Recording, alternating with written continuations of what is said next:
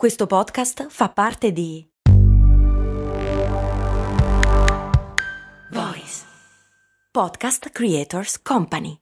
I'm Sandra, and I'm just the professional your small business was looking for. But you didn't hire me because you didn't use LinkedIn jobs. LinkedIn has professionals you can't find anywhere else, including those who aren't actively looking for a new job but might be open to the perfect role, like me.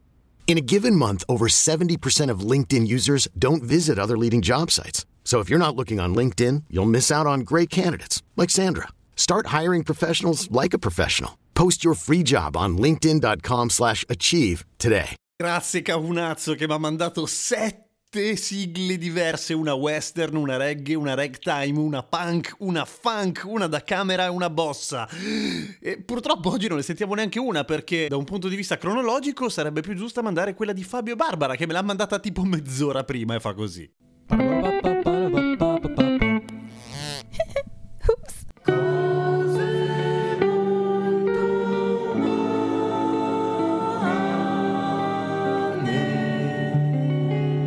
Grazie anche a Beatrice che mi chiede perché cantiamo sotto la doccia. Non so se esiste una risposta per il fatto che cantiamo sotto la doccia. Sicuramente c'entra il fatto che siamo rilassati, che bene o male stiamo facendo quelle cose che tutto sommato riusciamo a fare senza pensarci troppo. Solita cosa sul multitasking. Siamo tranquilli nel senso che stiamo facendo una cosa che comunque ci porterà via del tempo e che non possiamo fare troppo più in fretta di così, per cui ci lasciamo andare ci rilassiamo. Ma secondo me la vera, vera risposta sta nel fatto che in doccia le cose si sentono meglio. Un bagno di solito è coperto di piastrelle. Il fatto che sia coperto di superfici dure fa sì che la nostra voce rimbalzi sulle pareti e siccome rimbalza su pareti in forma differente, le varie frequenze, le varie onde ci arrivano all'orecchio un po' sfasate, creando un effetto riverbero. E l'effetto riverbero di solito regala un sacco di soddisfazioni. Perché intanto quando canti le cose sembrano un pochino meglio e soprattutto becca meno le stonature. Proprio perché smarmella le, le transizioni fra una nota e l'altra. Per cui se tu ci metti un attimo, di solito se non sei un cantante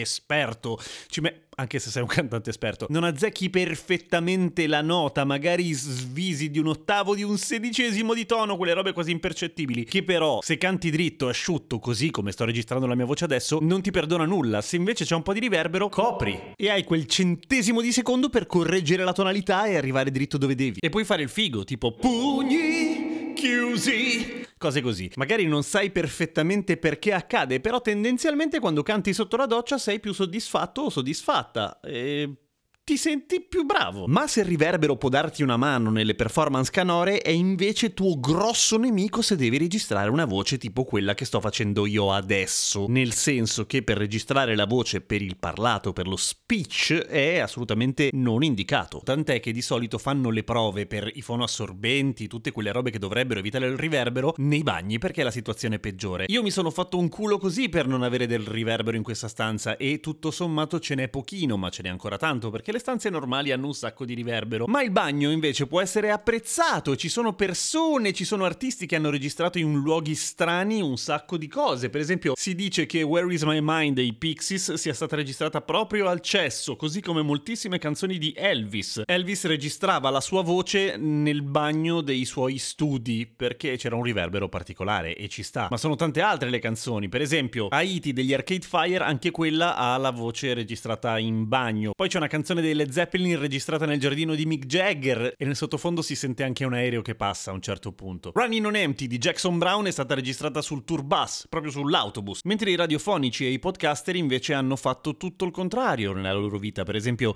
registrato sotto un piumone, registrato in svariati armadi, fra cui quello di una camera d'albergo, registrato nello sgabuzzino di mia madre, registrato completamente avvolto da spugna isolante, ma viene intubato una merda. Per cui insomma ci sono due approcci completamente diversi e opposti, a seconda dell'effetto che vuoi ottenere e del lavoro che fai tendenzialmente. Però anche se il riverbero sulla voce a volte sta bene, gli studi di registrazione, se ci siete mai stati, ma anche le sale prova, sono di solito piuttosto fonoassorbenti, cioè tendono a non avere nessun tipo di riverbero. Perché? Perché il riverbero non lo vuoi su tutti gli strumenti, su tutte le canzoni smarmellato a cazzo come pare a lui. È molto meglio partire da una roba asciutta e poi da lì aggiungerlo elettronicamente così e scegliere quanto ce ne devi mettere. Questa secondo me è la ragione per cui si canta sotto la doccia. Poi ci sono canzoni che vengono benissimo col riverbero e altre meno. Patron, fatemi sapere quali sono le vostre canzoni preferite su Discord, così facciamo una piccola classifica delle canzoni da doccia. Grazie ancora Cavunazzo marzo, grazie ancora a Fabio e Barbara e grazie invece al Chiappo, a.k.a. Andrea Chiappini, che sul suo podcast, che si chiama Caso, mi ha intervistato a lungo, perché è un matto, si deve essere annoiato tantissimo. Comunque nell'ultima puntata trovate l'intervista. A domani con cose molto umane!